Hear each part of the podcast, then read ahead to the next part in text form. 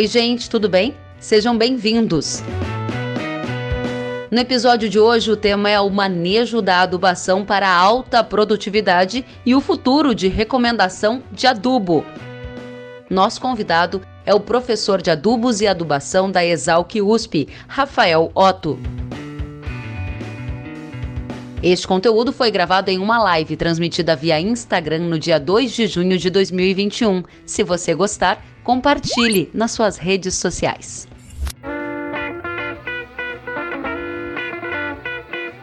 Professor Rafael, seja muito bem-vindo. Olá, Kelly. Boa noite. Tudo bem? Muito bem. E você, como está? Tudo bem, graças a Deus. Tudo sob controle. Obrigado aí pelo convite, viu? E ótimo, eu que agradeço a oportunidade de ouvi-lo e levar essa mensagem para centenas de pessoas que já estão conectadas conosco. Quero te dizer que o seu nome foi mais votado junto com o tema O Futuro da Recomendação de Adubo, com quase 90% das pessoas escolhendo a sua presença e a sua apresentação. Professor, obrigada. E você me conhece, já estivemos juntos em eventos lá em Mato Grosso do Sul, sabe que eu gosto de ir direto ao ponto. Vamos começar então. Então, dessa forma, como produzir mais de 100 sacas por hectare? Qual é o manejo da adubação que leva a alta produtividade, hein, professor? Kelly, obrigado. Vamos direto para essa pergunta aí, né? Que acho que todo mundo quer ouvir, né?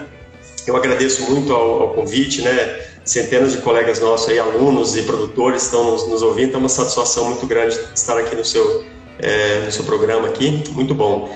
Bem, Kelly, produzir 100 sacos por hectare de soja é uma tarefa para pouca gente hoje em dia ainda, né? Pouca gente consegue chegar nesse nível de produtividade e não tem uma resposta única assim, faça isso que você produz 100 sacos por hectare, né? É um conjunto de fatores que eu acho que nós vamos abordar aqui hoje e eu vou, obviamente, puxar um pouco para o meu lado, né? Eu sou professor de solos, de adubos, de adubação, então vou falar muito de manejo de solo, como conscientizar o agricultor para ele ver que ele consegue, que ele pode sim na área dele produzir aí 90, 95, até mesmo 100 sacos por hectare de soja.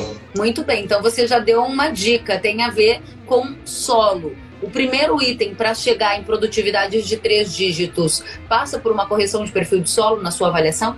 Com certeza, Kelly, com certeza. Eu acho que são alguns fatores, né, na nossa concepção assim, que fazem parte para o agricultor ter, né? O primeiro é a mentalidade do agricultor. Tem que mudar a mentalidade dele. O agricultor que produz 50, 60, 70 sacos de soja, se ele quer chegar num nível de 100 sacos por hectare, que é possível, primeiro mudar a mentalidade. Ele tem que querer isso. É o primeiro fator. O segundo fator, eu diria que é pensar no solo.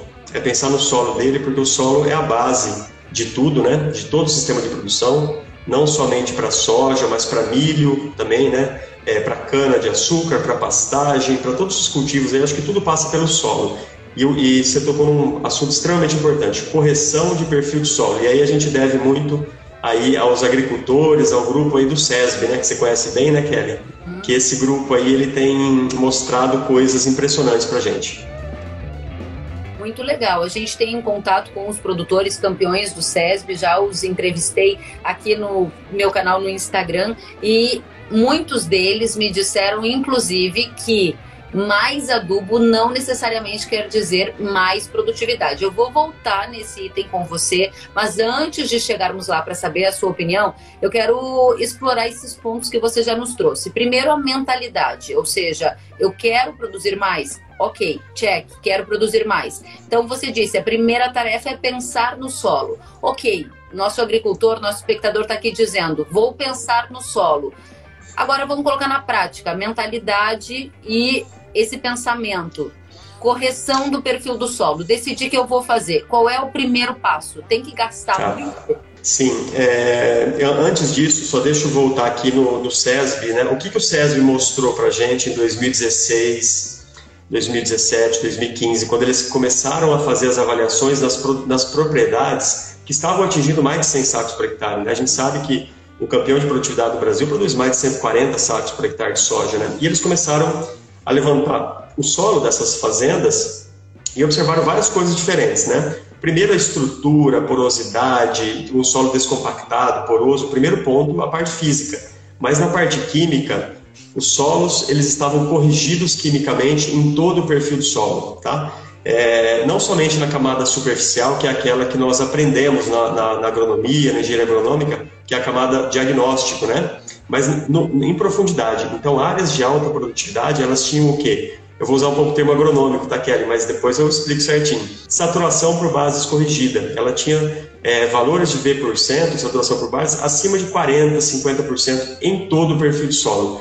E essas lavouras cresciam mais, enraizavam mais e produziam muito mais. Então esse foi o primeiro diagnóstico assim, que veio dos produtores do SESB. Interessante, eu estou aqui refletindo enquanto jornalista e não agrônoma, dado a minha condição de entender o que você está me dizendo, eu concluo que não basta fazer uma correção superficial do solo, é preciso olhar com profundidade para o solo nas suas camadas mais íntimas ao longo do tempo para que ele me responda com um potencial mais alto de produtividade. Trocando em miúdos, se eu decidir hoje que eu vou corrigir o meu solo, que eu ganhei dinheiro na última safra, eu estou com recurso para investir, quanto tempo eu vou ter resposta desse solo? Para você chegar, sair de um nível de 60, 70 sacos, chegar num nível de 90 ou mais sacos por hectare, eu diria que não é de um ano para o outro, tá? Não é de um ano para o outro. E o agricultor tem duas opções, Kellen, duas opções que eu enxergo assim. Se ele está com um solo ali que produz 60, 70 sacos, ele quer melhorar ele para atingir novos níveis de produtividade e ele tem recurso para isso, ele pode recomeçar o sistema dele. O que é recomeçar o sistema? Fazer uma amostragem de solo em profundidade, até 1 metro de profundidade, e aplicar calcário e gesso sobre a superfície do solo e incorporar isso muito profundamente e recomeçar o sistema dele. Isso é muito caro. Eu confesso que não é barato fazer isso. E no primeiro ano ele vai colher 100 sacos por hectare? Não, no primeiro ano ele vai colher talvez 70, 5 sacos por hectare a mais do que ele produziria, mas a longo prazo a gente observa que esses agricultores sim, eles têm alavancado suas produtividades. Mas esse é o primeiro passo, Kelly, e eu não sei se ele é o que deve ser adotado por todo mundo que está nos assistindo aqui, viu? Porque isso envolve mexer no plantio direto, e mexer no plantio direto é uma coisa que tem que ser feita com um olhar cirúrgico. Então você está dizendo que isso é recomendável, mas não para a grande maioria dos produtores. Só que aí nós temos um desafio, né, professor? Porque a grande maioria dos produtores está querendo a produtividade de 3 dígitos. Mas se ela não Sim. pode recomeçar a partir do perfil do solo, o que ela pode fazer para chegar nas 100 sacas por hectare? Exatamente. Essa é a grande pergunta. Então, o caminho 1 é eu recomeçar o meu sistema, aplicar altas doses de calcário e gesso que são corretivos de solo, né, e condicionadores de solo, e condicionar esse solo em todo o perfil do solo. E depois também mudar o manejo também, não é voltar ao manejo que ele fazia. Então, entrar com rotação de cultura, com sistemas integrados, uma outra coisa. Mas tem a segunda opção, que eu sempre falo para os agricultores. A segunda opção é você começar a usar com mais frequência calcário e gesso agrícola na superfície do solo, sem precisar mexer o seu solo, gradear, arar o seu solo, sem precisar mexer. Então, é uma segunda opção mais branda de ir corrigindo o solo dele ao longo do tempo, com menos investimento, no caso, é óbvio que vai demorar mais, né? Óbvio que vai demorar mais, 5 anos, 6, 7 anos para ele atingir esses níveis aí. Mas é uma opção intermediária que eu acho que é algo que os agricultores devem considerar. Intensificar o uso de corretivos de solo. E o segundo ponto que eu acho que nós vamos tocar depois é a questão da rotação de culturas. Perfeito. Então, repete para nós só os 3 itens, professor, para a gente gravar aqui. A segunda opção que ele tem é intensificar o uso de calcário e gesso aplicados na superfície sem precisar mexer no sistema, gradear o sistema, arar o sistema, ou seja, sem precisar recomeçar o sistema. Essa é a segunda opção. Muito bem. E a rotação de culturas, que é a terceira. Então, a gente recomeça o perfil, depois ou intensifica calcário e gesso e depois a rotação de culturas. Esses são os 3 caminhos. Exatamente. O terceiro ponto que eu acho que eu gostaria de comentar aqui é que sistemas de alta produtividade tem sido muito pouco provável você conseguir ele quando você tem um sistema de somente soja-milho. Somente soja-milho, que é o que muita gente faz, né? Pensa só no econômico e acaba tendo um sistema baseado somente em soja-milho. É possível produzir 70 sacos de soja num sistema de sucessão soja-milho? É possível chegar em 90, 100 sacos por hectare num sistema somente de soja-milho? É um pouco mais desafiador.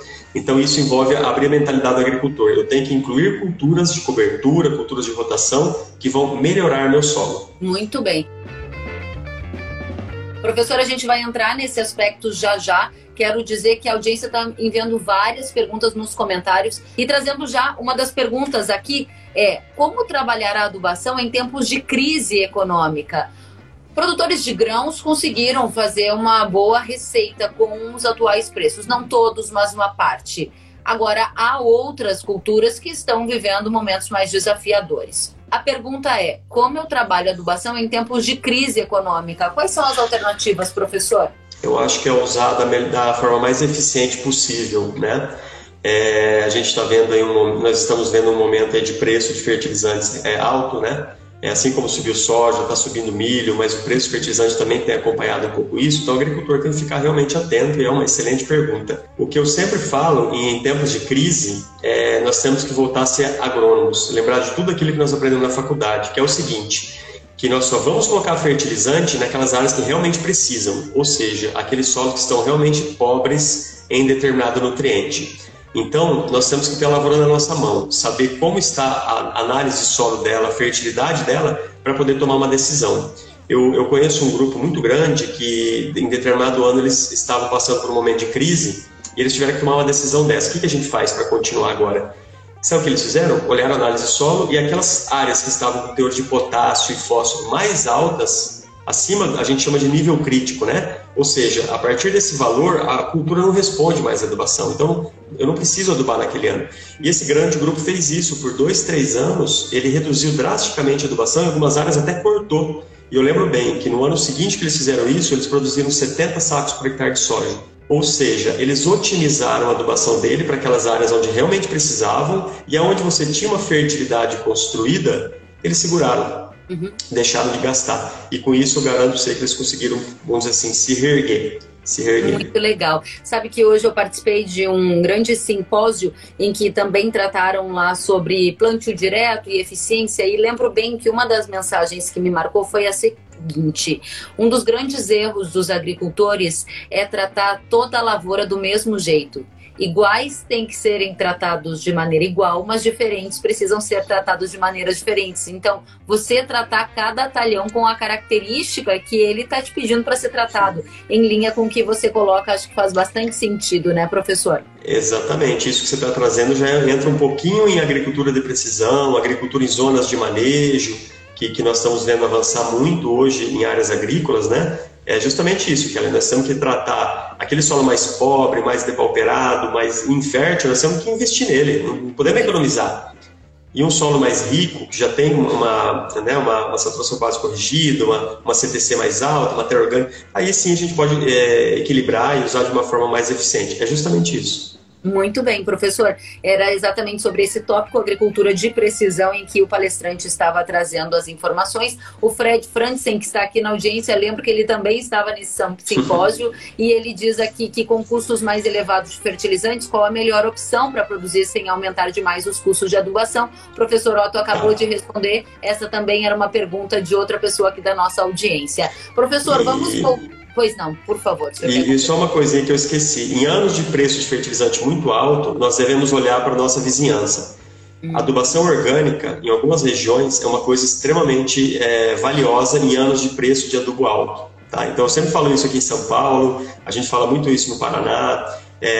Você tem produtor de frango, de suíno, de confinamento aí na sua região, considere a possibilidade de, nesses anos, na verdade todos os anos, né? Mas quando o fertilizante mineral sobe muito, olha para tudo que você tem de orgânico à sua volta. Olha, eu estou numa região aqui que produz muito suíno, ou muito confinamento, ou muito frango. Aqui em São Paulo nós temos algumas regiões aí que tem muito cama de frango e cerco de galinha. Nesses anos a adubação orgânica entra muito bem, viu, Kelly?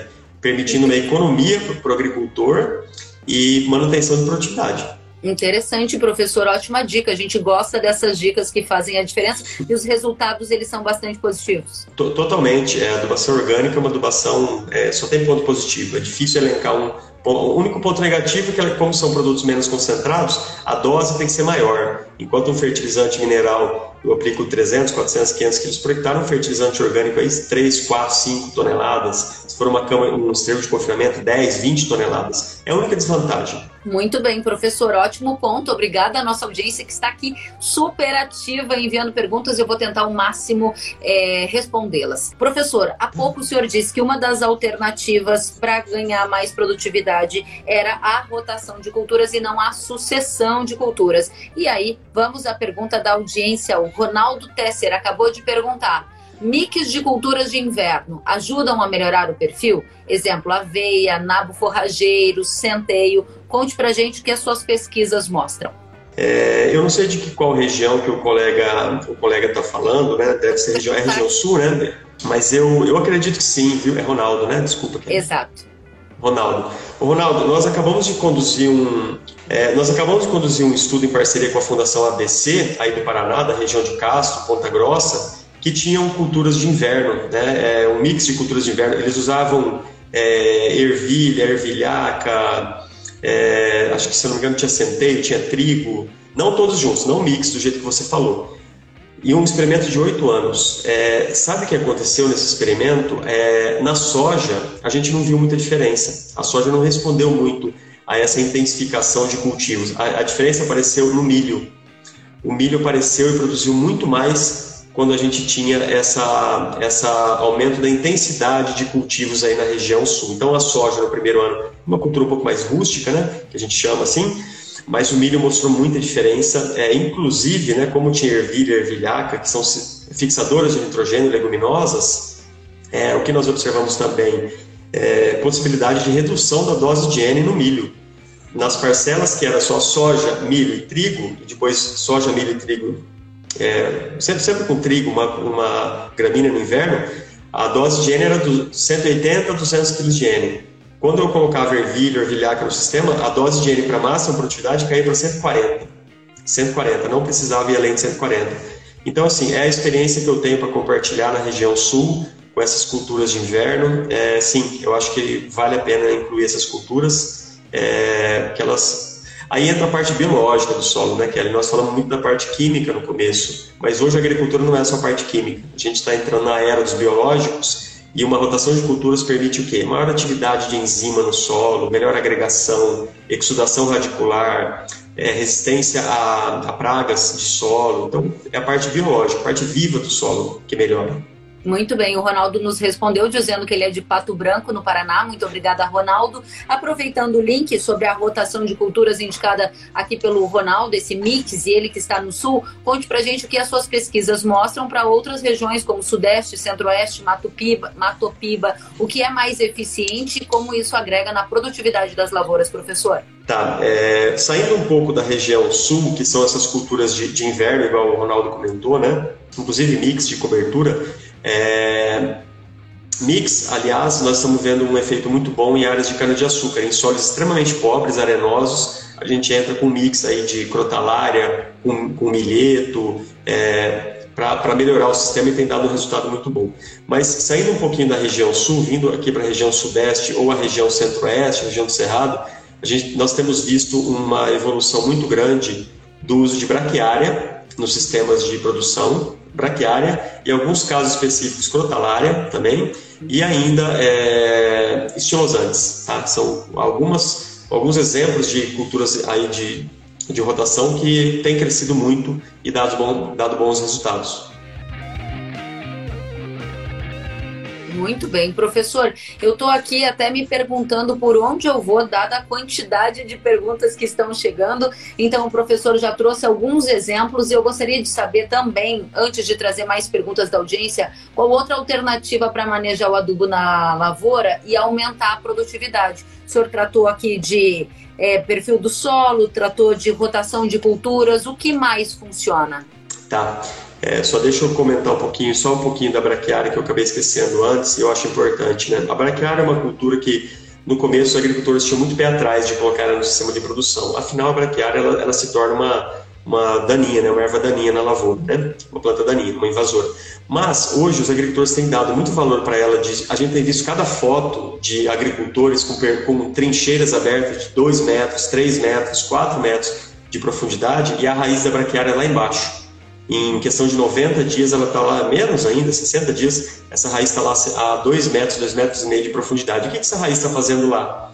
Absorvendo água, e ela está absorvendo nutrientes que foram eventualmente perdidos do solo, do perfil, e jogando isso de volta na superfície. Então os estudos mais recentes hoje mostram que a braquiária tem uma capacidade de ciclar nutriente muito grande. Por quê? Porque é uma cultura que tem um sistema radicular muito agressivo, então tem essa capacidade de ciclar e recuperar nutrientes que eventualmente seriam perdidos da área. Então, chamando a atenção para a braquiária. Ela melhora muito o aproveitamento do fósforo. Tem um trabalho clássico do Djalma Souza, né, da Embrapa Cerrados, que infelizmente nos deixou no passado, mas o trabalho clássico dele, de 18 anos com braquiária, mostrando que quando eu tinha só soja e milho, a recuperação do fósforo do fertilizante estava na casa de 40%, 45%, depois de 18 anos. Tá?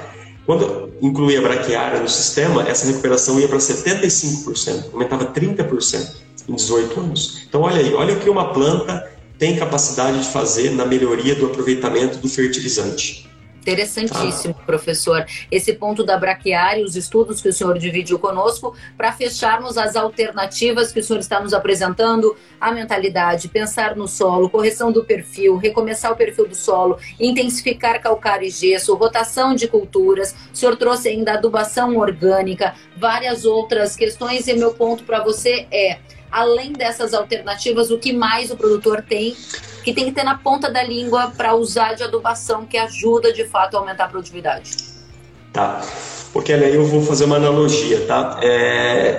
Vamos comparar uma pessoa comum com um atleta, né? Uma pessoa comum com um atleta. Eu me considero uma pessoa comum, eu não sou um esportista, faço pouca coisa aí, né? Jogo só meu futebolzinho de final de semana aí, né? Mas imagina um atleta, né? Imagina o Usain Bolt aí. Como que é a minha alimentação comparada com a alimentação dele, né? A dele é muito melhor em termos de quantidade, qualidade, ele come mais vezes ao dia. Então, quando a gente começa a comparar uma lavoura de 90, 100 sacos por hectare de soja, ou 150, 160 sacos de milho safrinha, ou uma lavoura de 110, 120 toneladas de cana de produtividade média, e essas lavouras precisam uma nutrição mais equilibrada, tá? Elas são lavouras de alto rendimento. Então aí eu entro um pouquinho na questão dos micronutrientes, tá? Cuidado muito grande com boro, adubação via solo com boro, adubação com zinco, com manganês, com cobre, e aí entra muito adubação foliar com algum desses elementos aí, complementação, né? Uma parte via solo, uma parte via foliar. Essas lavouras não podem passar fome, cara, em momento algum do ciclo. Elas têm que ser bem nutridas o ciclo inteiro. Então nós temos que tratar ela realmente como lavouras de alto rendimento, né? Aplicar boro um pouco na pré-semeadura, depois em cobertura, fazer uma adubação equilibrada, micronutrientes um pouco via solo, depois complemento isso via foliar. Essas lavouras não podem passar fome. E aí eu gostaria de comentar um exemplo. Então um colega deve estar assistindo aqui a gente, o Leandro, fiz uma live com ele esses dias. E só vou dar um exemplo. É um desses agricultores que abriu a cabeça e falou: eu quero produzir mais. Muitos agricultores nem fazem análise foliar, Kelly. O que é análise foliar? Você ir na sua lavoura, coletar uma folha, mandar para o laboratório e fazer análise foliar. Porque eles acham que não dá tempo, que não ajuda. Eu falei: Leandro, o que você faz de diferente aí na sua lavoura para produzir 90, 95, quase 100 sacos por hectare de soja? Aí no oeste da Bahia, que é uma região que a gente sabe que tem anos que é a restrição mineral, eu falei assim: várias coisas diferentes, professor, mas uma delas, eu analiso a folha 3 vezes no ciclo. Que eu quero saber como está a minha lavoura no começo, no meio e no fim. Não quero fazer uma só. Então, de novo, Kellen, abrir a cabeça. Se você quer produzir mais, você tem que fazer coisas diferentes que a gente não fazia antes. Tem uma premissa que vale não só para produtores, mas para todos nós. Resultados mais abundantes, eles dão trabalho. Vai dar trabalho produzir 100 sacas por hectare. Essa é uma premissa importante, porque muitas vezes eu vejo gente querendo produzir as 100 sacas, mas não querendo o trabalho duro de chegar ao resultado das 100 sacas. E aí é aquela situação mais difícil de acontecer. Professor, eu vou fazer um convite para você, só querendo trazer aqui a Jéssica, que está dizendo que está muito interessante, professor Otto. O Gustavo Bortolazzi está dizendo que está excelente, inclusive a sugestão foi do Gustavo. Gustavo foi o tema mais votado. Obrigada, Gustavo, pela oportunidade. O Maicon está aplaudindo e muito mais gente por aqui. Temos muitas perguntas. A minha sugestão é a gente começar agora um ping-pong perguntas e respostas. Vamos lá, professor? Vamos sim.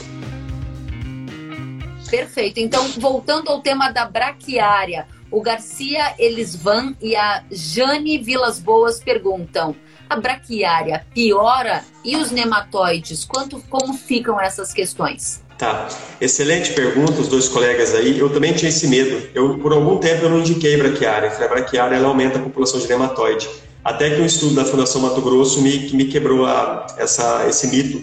Eles têm um estudo de longa duração, mostrando o seguinte, que apesar da população de alguns nematóides, por exemplo, braquiúros, pratilencos, né, aumentar um pouco, como você tem uma maior, não ecologia, um equilíbrio de micro-organismos, a produtividade só aumentava.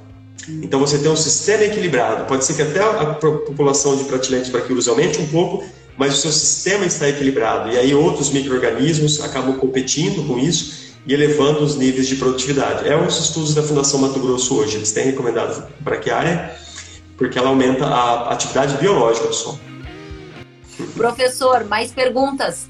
Luiz Roberto Arruda disse: professor, acho importante o senhor falar sobre a necessidade de mudar o manejo de adubação, visto que migramos de soja 130 dias de ciclo para soja de 90 a 100 dias. Não dá para manter o mesmo manejo, diz o Luiz Roberto Arruda. Qual a sua opinião? Exatamente, é igual eu falei, né, Kelly? Uma lavoura de 100 dias é um atleta de alto rendimento. Você, em momento, você tem que dar os nutrientes, a quantidade certa para ele, para ela, no momento certo, não pode faltar em momento algum. Imagina uma soja de 100 dias passar uma semana com deficiência de algum elemento, de um manganês, de um boro, vai reduzir sua produtividade. Então, assim, nós temos que ser muito mais assertivos nesse manejo, aplicar nutrientes, não só em quantidade, tá? Porque o agricultor, muitas vezes, ele aplica a quantidade necessária, mas na época correta, né, que essa soja precisa, e hoje nós temos algumas opções de produtos no mercado que têm a capacidade de liberar esses nutrientes mais lentamente, né? Algumas formas do adubo de nutriente que liberam ele durante todo o ciclo da cultura, fazendo que a cultura não passe esses estresses. Então, foi muito bem colocado aí que realmente, lavouras de 100 dias, a gente tem que ter um olhar super atencioso para ela e não deixar ela passar deficiência momento algum.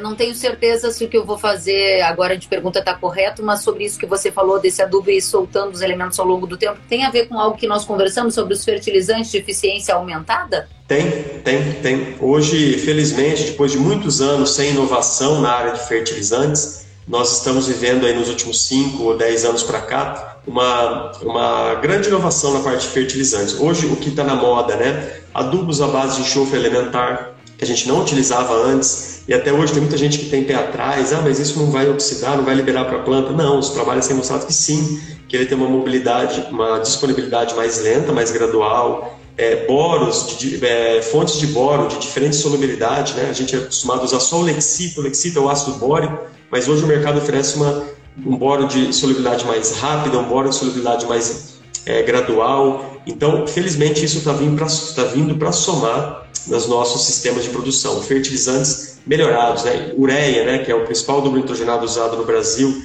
nós temos uma ureia com inibidor de urease que reduz bastante as perdas de N para a atmosfera. Então, isso tem vindo, o agricultor tem adotado e vem observando vantagens nisso.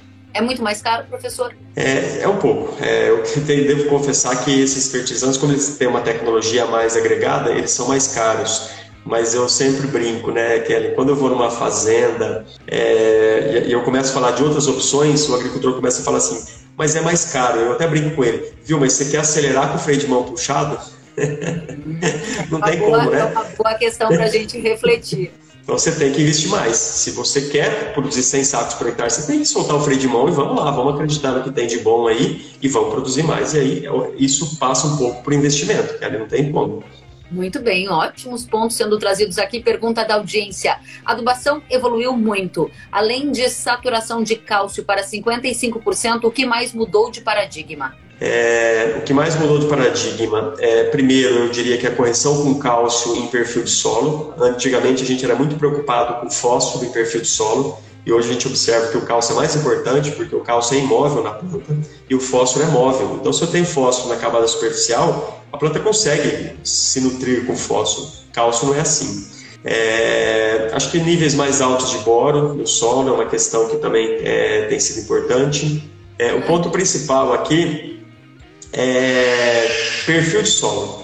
Perfil de solo. Antigamente a gente manejava 0 a 20. Hoje o agricultor tem que manejar 20 a 40, 40 a 60 e talvez até 60 a 80. Esse é o principal paradigma da nova agricultura. Muito bem. R. Taufer pergunta, professor, qual a sua opinião sobre subsolar o solo? Essa é uma pergunta difícil, Kellen. É a parte física do solo, né? Se o agricultor não faz um bom programa de rotação de culturas, o solo dele compacta. Porque se ele fica só na soja, milho, eu não tenho abundância de raízes crescendo nesse solo suficiente para manter esse solo agregado estabilizado. Então, nesses sistemas pobres em rotação de culturas, subsolar o solo, eu acho que é difícil falar o que eu vou falar, mas talvez faz parte, Kellen. Mas eu preferia assim, eu tenho um colega meu, professor, que fala assim, descompactação não se resolve com ferro, com grade, se resolve com raiz, com rotação de cultura. Eu concordo muito com o que eles dizem. Mas se você tem uma situação de solo compactado, abre uma trincheira, vê se tem sinais, arranca uma planta, vê se tem sinais de compactação. Se tiver, eventualmente, a gente tem que subsolar em um ano e depois pular vários anos sem precisar subsolar. Então, eu não sou a favor de subsolar sempre, não. Só quando tem necessidade, de novo, aquele olhar cirúrgico. Está compactado, identifiquei compactação, a raiz não está sendo pivotante, né? Está indo para o lado. Sinais de compactação. Eu lançaria a mão numa subsolante. Muito bem. Mais perguntas? Vamos tentar aqui mais uma vez. Muito, muito relevante a participação aqui da nossa audiência. Vamos a mais uma questão, é do Maurício Borges. Como corrigir o perfil do solo em plantio direto? Essa é a pergunta chave, a pergunta de $1 milhão, ô Maurício. Volta aquilo que eu conversei com a Kelly no início da nossa live. Duas opções, ou você recomeça o sistema, aplica a amostra solo até 60, 80 centímetros, 1 metro se for possível, calcula a dose de calcário para aplicar, para corrigir 0 a 20, 20 a 40, 40 a 60 no mínimo. Ah, professor, mas pediu 8 toneladas de calcário, pediu 11 toneladas de calcário. Aplica. Mas não é muito, é bastante, mas você quer corrigir o solo, você quer corrigir o perfil de solo. E pediu 3, 4 toneladas de gesso, aplica. Se pediu é porque está precisando. Então, essa é uma opção. É a mais drástica, talvez não é a que eu mais gosto, porque envolve mobilização de solo, mexer em plantio direto, né? Mexer em palhada. Segunda opção, intensificar o uso de calcário e gesso na superfície, isso quer dizer intensificar maiores doses e com maior frequência. E segundo ponto, é incluir culturas de cobertura na sua lavoura, que elas vão ajudar a descer esse nutriente no perfil do solo. Muito bem. Mais perguntas, professor, chegando aqui. Agora sim, o Juvenal Júnior perguntou, qual é a melhor etapa, plantio ou cobertura, de utilizar o adubo orgânico no soja e milho e por quê? Pergunta ele. Obrigada, Juvenal. Juvenal, excelente pergunta. Eu comentei de adubo orgânico, né? Agora eu tenho que explicar como usar, né? Eu acho que o adubo orgânico ele é um adubo de liberação lenta. Tá? Ele é um adubo de liberação, não é imediato. Ele está numa forma orgânica que tem que passar por uma forma mineral para a planta absorver. Temos que aplicar com um pouco mais de antecedência. Tá? Então, de preferência no plantio, mas não no suco de plantio. Se for possível, se for um adubo orgânico granulado, ótimo, mas se não for, em pré-plantio, em pré-semeadura, aplicar esse adubo orgânico a lanço em área total e depois vir com a semeadora. Eu acho que no momento do plantio ou no pré-plantio talvez seja o momento mais adequado. Em cobertura, eu acho que talvez fique tarde com a liberação dos nutrientes. Muito bom. Vamos à pergunta para cana-de-açúcar. Carol Serrano, pergunta: poderia falar sobre as práticas mais atuais em fertilização de cana-de-açúcar? Tá bom. Excelente pergunta. Puxou minha orelha aqui, né, professor? Estou só falando de soja e milho aí, né? Fala um pouco de cana, de outras culturas, né? Eu sei que tem gente aí de pastagem assistindo. Vamos falar um pouquinho de outras culturas. A cana é um setor assim, que a gente tem observado muito que o investimento em nutrição, em fertilização, em manejo de solo tem resultado em produtividades muito, muito altas. Enquanto a média de produtividade do Brasil é de 70 toneladas por hectare, alguns grupos seletos estão produzindo na casa de 100 toneladas por hectare, média de 5 anos, tá? Isso que eu estou falando. Ou seja, 30 toneladas a mais do que a média, excelente, né? Tem agricultor produzindo 110, tem um fornecedor de cana no Brasil que produz 120 de média. Como que é possível alguém produzir 70 e outro produzindo 120? Passa por, de novo, mudança de mentalidade, E práticas mais atuais, tentando ser bem breve para o nosso colega aí, eu acho que envolve aí em plantio, né? E tudo isso que nós falamos para soja é válido para cana, calagem, gessagem, fosfatagem, mas em soqueiro, o que tem de mais atual, aumento de doses de potássio em cana-soca, aumentos de doses de fósforo em cana-soca e incremento na utilização de micronutrientes, especialmente zinco no plantio e boro em todos os anos, e além de questão de adubação foliar, que tem dado boas respostas em produtividade. Tentei ser breve assim para resumir. Vamos à próxima pergunta. A pergunta é do Júlio Taka. Utilizar MAP em superfície é uma boa estratégia para otimizar a reação do calcário também em superfície? Poderia explicar como? Tá bom, Júlia. Excelente pergunta. Uma pergunta bem a química, né, da reação do MAP. O MAP, ele é monoamônio fosfato, né? Ele é um adubo acidificante. O processo de produção dele e a reação dele no solo, ele acidifica um pouco o solo, né? A nossa, professor, então acidifica muito? Não, não é muito. A reação dele é ácida. Então, eu respondo que sim. Se você tem uma aplicação de calcário na superfície, o MAP é um adubo que combina com isso, tá? Porque ele é um adubo que ajuda, como ele acidifica ali o meio, e o calcário precisa de acidez do solo para reagir, né? Para reagir. Combina bem a utilização do MAP, eu acho que faz mais sentido na superfície do que adubos de caráter não tão ácidos como super triplo ou super simples. Então, Júlio, não sei se ficou claro, o MAP na sua dissolução e reação, ele tem nitrogênio e tem um residual de acidez dele que veio da granulação dele, tá? Da reação lá com ácido fosfórico. E na dissolução dele, como ele tem nitrogênio na forma amoniacal, ele vai ser nitrificado e com isso liberar H+ para a solução do solo, que é um acidificante.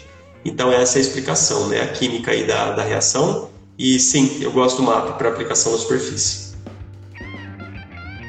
Muito bem, professor. O senhor é expert em ping-pong. A nossa audiência já percebeu e está aqui aproveitando os seus conhecimentos para tirar várias dúvidas ao vivo. A próxima pergunta é do Rafael Boeck e ele diz: adubos com formulação 2-12-04 pode em contato com o solo se transformar em 043010?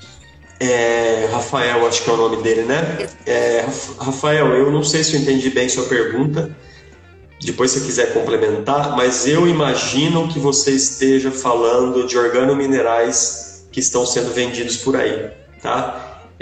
Se for isso, volta a pergunta, por favor, pra gente, para eu ter certeza. Coloca ela e fala assim, é organomineral, daí eu sei o que te responder. Legal, vamos esperar aqui nos comentários, Rafael, para a gente entender direitinho. Sobre a pecuária, a FD Ries disse: alguns agricultores têm pavor de gado na lavoura. Qual é a sua opinião sobre a integração, tecnicamente falando?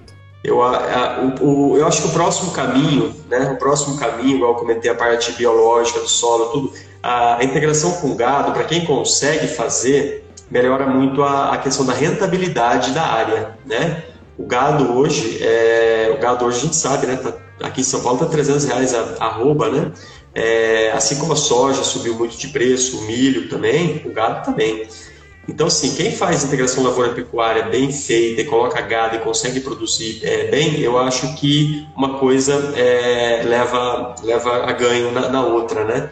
Então, eu acho que não é fácil mexer. Para um agricultor, é muito difícil ele pensar em colocar gado na área, como você comentou, muito bem colocado. E o inverso é verdadeiro. Para o pecuarista também é muito difícil ele pensar em colocar máquina e plantar soja na lavoura dele. Mas tem um grupo aí seleto de pessoas que estão conseguindo unir essas duas coisas e estão tirando vantagem dos dois lados, né? Nós estamos vivendo um ano muito bom de preço de soja e milho, mas a gente sabe que não é sempre assim, né? Um ano que eventualmente uma lavoura de soja e milho não está excelente, o gado pode ajudar. E o ano que o gado não está muito bom, a lavoura de soja e milho pode ajudar. Eu acho que sistema integrado tende a funcionar muito, muito bem.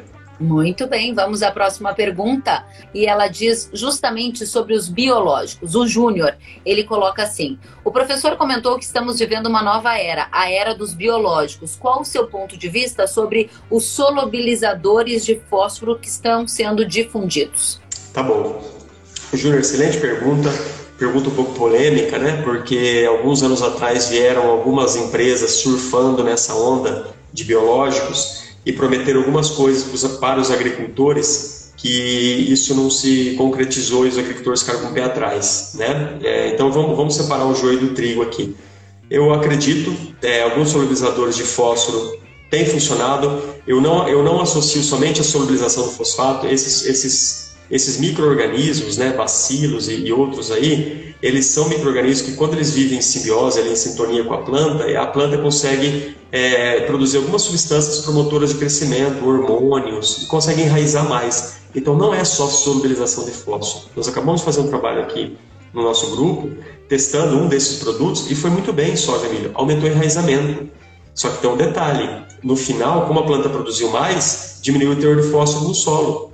Então, qual é a minha recomendação para esses produtos aí? Usem, ele tem potencial de aumentar a produtividade, mas eu teria um pouco de cuidado em questão de reduzir fósforo no solo. Eu esperaria mais resultados de pesquisa para eu tomar uma decisão dessa. Mas, sim, eu acho que são bons produtos que vêm para ajudar o manejo aí. Mas o agricultor sempre faça o seguinte, é o que eu sempre falei. Quando surge um produto novo no mercado, e volta e meia surge, sempre surge, eles vêm vender para vocês na fazenda. Você pergunta, quem está estudando isso com vocês? Quem está? E aí você procura lá se a pessoa realmente está estudando, está a universidade, a Embrapa, a Esalq. E se você vê fundamentos, tem professor pesquisando, estudando, aí você pode sentir um pouco mais de confiança. O problema é quando vem vender alguma coisa com vocês que não tem nem quem indicar para vocês irem atrás. Não, isso aqui veio do exterior e é tão bom que a gente não está nem testando aqui no Brasil. Pode confiar. Aí você desconfia. Tá?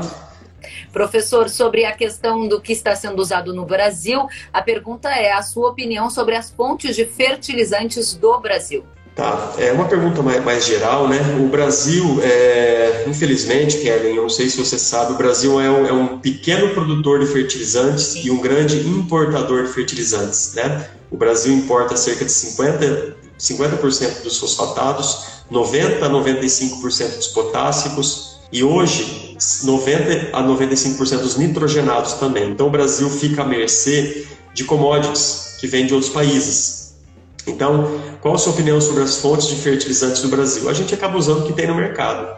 O que tem no mercado, né? Mas, igual eu comentei, felizmente tem melhorado, tem fontes novas, tem surgido no mercado, e mais fontes baseadas em pesquisa, tá? Não é uma fonte assim que eu tirei da cartola um adubo e lancei no mercado, não. É fontes que vem assim, é um adubo que já está sendo testado 5 anos, tem dado resultado. Então, acho que tem melhorado nesse ponto. E se Deus quiser, o Brasil, com a questão política e estrutural, vai aumentar a sua produção de adubos num curto espaço de tempo. Eu tive a oportunidade de fazer uma visita para os Estados Unidos ano passado, e lá eles produzem muito adubo nitrogenado, e só que aí é uma questão estrutural, eles têm mais estrutura logística para isso. A gente tem planos, agora tem um plano, né, de... trazer o Brasil para esse protagonismo na produção de fertilizantes também. Esperamos que ele se torne uma realidade em breve. Pergunta do Alisson Soares. Como manejar o imediatismo do produtor com os processos que o solo necessita? Ei, Alisson, essa é uma pergunta difícil de responder, né? Eu trabalho muito com usinas, fazendas também de grãos, mas muito com usina aqui em São Paulo. Quando a gente chega numa usina para fazer um diagnóstico e sugerir um manejo melhorado, a primeira pergunta que eles me falam é o seguinte: professor, até onde a gente consegue chegar de produtividade? Aí eu faço um estudo, uma estimativa e falo, até você consegue aumentar 10 toneladas, 15 toneladas. Segunda pergunta dele é, quantos anos? Né? Eu falo assim, tudo vai depender de quanto você seguir a risca, né? O que for falado, o que for recomendado, né? Mas eu sou sempre pé no chão. Eu falo assim, vamos falar no horizonte de 5 anos para a gente conseguir chegar nisso que você está buscando. Então, assim, nós temos que trabalhar essa questão do agricultor, de ele não querer ser tão imediatista, né? Pô, fui lá e fiz o que o professor Otto falou na live lá, fiz calagem, assagem, e eu produzia 65 e estou produzindo 70 nesse ano. Calma que é um sistema dinâmico, você vai colhendo resultados disso... a longo prazo, a médio prazo, não vou falar longo, senão o agricultor não gosta. Essa é uma palavra, então a dica é ficar atento também a essas previsões, né? A Lester Silva pergunta sobre o boro, qual o melhor momento para realizar a aplicação? Excelente pergunta. O boro é um nutriente-chave para as altas produtividades, igual eu comentei, né? Eu garanto para você que não tem nenhum agricultor que produz 100 sacos por hectare de soja, ou 90 que seja, que não aplica boro, né? Assim como outros elementos, óbvio. O boro é um elemento móvel no solo, porém imóvel na planta. Então, o boro sempre tem que ser via solo. Via solo. Normalmente em pré-semeadura, não junto com semente. De preferência, não junto com a semente. Porque o boro é um elemento que pode dar toxidez se usado em doses muito altas. Então, o melhor momento, eu diria que é pré-semeadura, via adubação sólida, né? Ou se não, na dessecação, você pode colocar uma fonte de boro junto com o herbicida na dessecação. E em último caso, para lavouras de alto rendimento, eu vou para o boro foliar em doses muito baixas, em momentos específicos do ciclo, que é enchimento de grãos, tá? Tem uma nova linha de trabalhos com boro vindo, o boro melhorando a translocação de açúcares na planta. Em cana-de-açúcar, o boro foliar tem funcionado muito bem, porque a planta consegue translocar mais açúcares para os colmos, e a gente imagina que isso aconteça também em algumas outras culturas. O Thomas Pilar, aproveitando a questão do boro, fez uma pergunta aqui sobre as melhores fontes de boro, professor. Quais são? Tá. Hoje, existem várias fontes, né? Para adubação foliar ou junto com herbicida, dessecação, nós temos o mais barato ácido bórico e depois mais pouco solúvel, difícil de trabalhar. Depois nós temos o octaborato de sódio, mais solúvel, tá? Melhor de trabalhar e mais concentrado. E nós temos o boroméia, também é uma possibilidade. Isso para aplicar junto com água, misturado com água. Para aplicar via solo, aí nós vamos para as fontes como, por exemplo, o lexita, bórax, até mesmo o octaborato também, mas fontes granuladas, tá? E só ficar um pouco atento, a olexita no Brasil, ela vem de vários países. Algumas olexitas têm mostrado uma solubilidade muito baixa, tá? Então eu gosto muito daquelas olexitas que são parcialmente aciduladas ou aciduladas, que ela tem uma solubilidade mais alta. E hoje fontes de qualidade melhor, assim, né? O bórax e outros produtos aí de solubilidade mais alta são muito bons. Muito bem, do boro para o fósforo. Giovanni Minuzzi pergunta, aplicação de fósforo a lanço ou em sulco de plantio, qual o melhor aproveitamento? Tá. Giovanni, excelente pergunta, a gente poderia ficar aqui 20 minutos, meia hora, só falando sobre fósforo. Mas eu vou tentar resumir o que eu penso sobre isso, fósforo. Foi uma discussão muito grande, Kelly, essa questão do fósforo. Nós organizamos em 2014 um simpósio cerrado em Goiânia, porque os agricultores começaram a parar de colocar fósforo no suco de plantio, começaram a jogar a lanço em área total. E começou a ficar uma briga tão grande entre agricultor e pesquisador que nós falamos, calma aí, vamos organizar um simpósio. Foi o primeiro simpósio cerrado, desafios à fertilidade do solo na região do Cerrado. E nós discutimos a fundo esse assunto. E os pesquisadores vieram, trouxeram seus resultados, produtores também. Esse evento está na quarta edição, esse ano seria a quarta edição, nós vamos migrar ele para um formato digital, é uma novidade aí, Kelly, que vai se chamar Expo Cerrado agora, né? E você vai estar lá pra gente, né? Você sabe disso. É verdade. Então, lá a gente discute muito isso, né? Na situação do cerrado. Mas eu vou tentar ser breve. Se o solo estiver com o teor de fósforo corrigido, o que é corrigido? Acima do nível crítico na camada de 0 a 20, e para mim nível crítico é o teor de fósforo resina acima de 25, no mínimo 25 miligramas por decímetro cúbico, não faz diferença entre eu aplicar no sulco ou a lanço, se eu tiver com o solo corrigido. Se eu tiver com o solo mais pobre, área mais nova, aí dá mais resultado, produz mais eu aplicar no sulco de plantio, tá? Agora, só para não tomar pedrada aqui, o professor Otto falou que ele recomenda adubação concentrada a lanço. Não, pessoal, eu acho assim, que tem que ver a logística do agricultor. No Cerrado, tem agricultor que quer plantar 10 mil hectares, 15 mil hectares, em 2-3 semanas. Como que ele faz isso? Aplicando adubo no suco de plantio é muito difícil. Então, para ele, tem uma vantagem logística, operacional muito grande, aplicar esse adubo a lanço e só vir plantando com semente.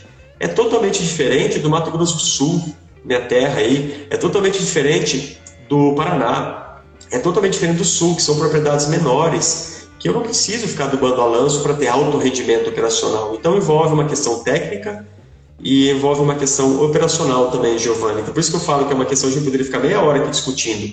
Mas eu não sou totalmente contra, porque os resultados mostram que quando o solo está corrigido, os resultados são semelhantes. Muito bem. Professor, muitas perguntas aqui sobre a questão de orgânicos e imagino que tem a ver também com esse momento dos mercados, né, com altos preços dos fertilizantes. O Zigo Marsalvati diz, qual o tempo para curtir uma cama de frango antes da aplicação em cobertura? E eu vou aproveitar, professor, e trazer já a segunda pergunta que também tem uma certa relação, que é justamente sobre essa questão dos orgânicos Cláudio Grisolha, qual a melhor maneira de aplicar adubo orgânico na soca da cana? Então são duas perguntas agrupadas. Tá.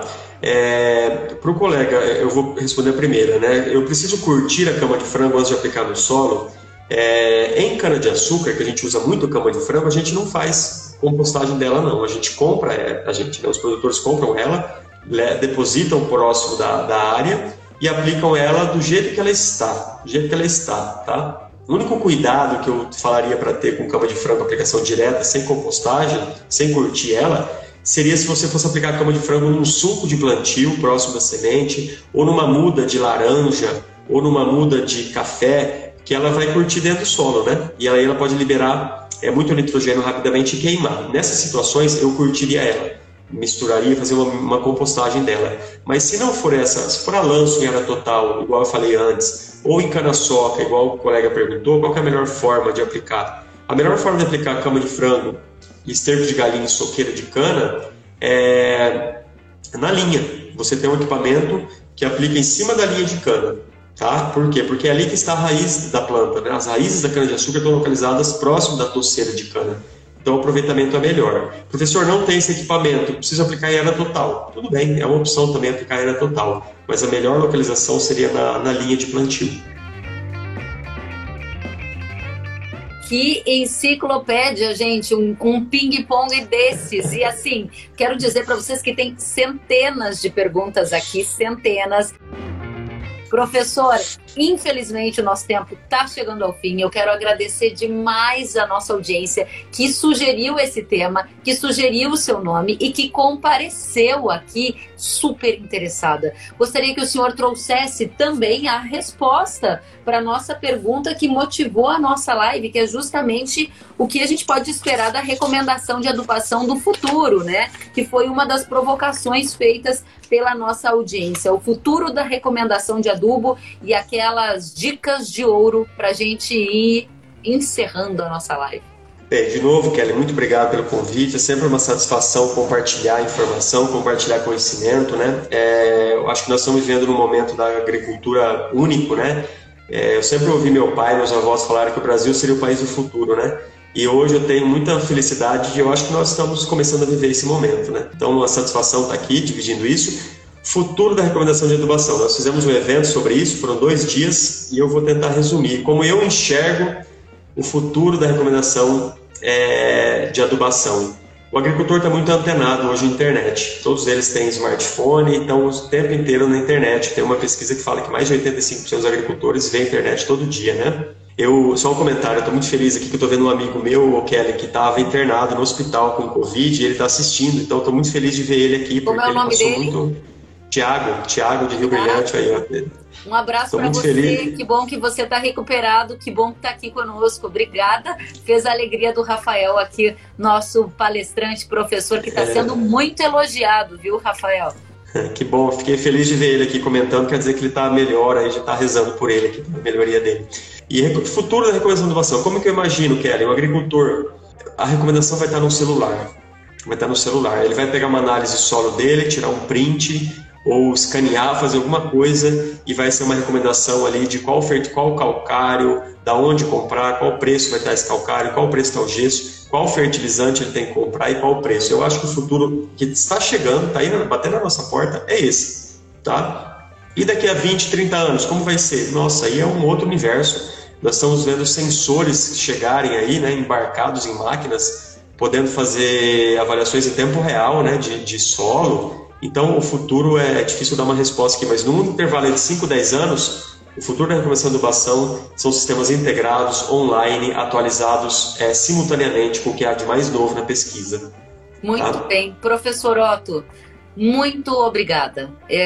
Assim que eu expresso a minha alegria, minha gratidão de ter podido aqui compartilhar com muita gente os seus conhecimentos. Essa live vai ficar salva, ela poderá ser ouvida em todas as plataformas podcast, no YouTube, no Facebook, no Instagram, e mensagens como essa, cheia de conteúdo relevante, a gente compartilha, gente. Então aproveitem para mandar para aquele colega engenheiro agrônomo, para aquele produtor que tem dúvida sobre o manejo da adubação para alta produtividade. tá aqui um excelente conteúdo para aproveitarem no feriado de amanhã, né, professor? Desejo um ótimo descanso, volte sempre, parabéns pelo brilhante trabalho. E eu só vou ler algumas mensagens rapidinho para o senhor. O Bruno dizendo parabéns pela live, esperamos todos na Expo Cerrado, estarei com vocês lá. O Nildo dizendo parabéns, nota 10. Fazenda Granada dizendo que foi show. A Mari Pereira disse que a live foi excelente, um conteúdo muito importante, ela disse. O Marco Ribeiro disse parabéns, doutor Otto, pela live. O Tiago, grande abraço, meu amigo, parabéns pela live, disse o Jamil. E assim por diante, o Marcelo, a Júlia. Ih, professor, centenas de pessoas. Aproveite, descanse e volte sempre. Até a próxima. Obrigado, pessoal. Boa noite. Tchau, tchau. Tchau, gente. Até mais.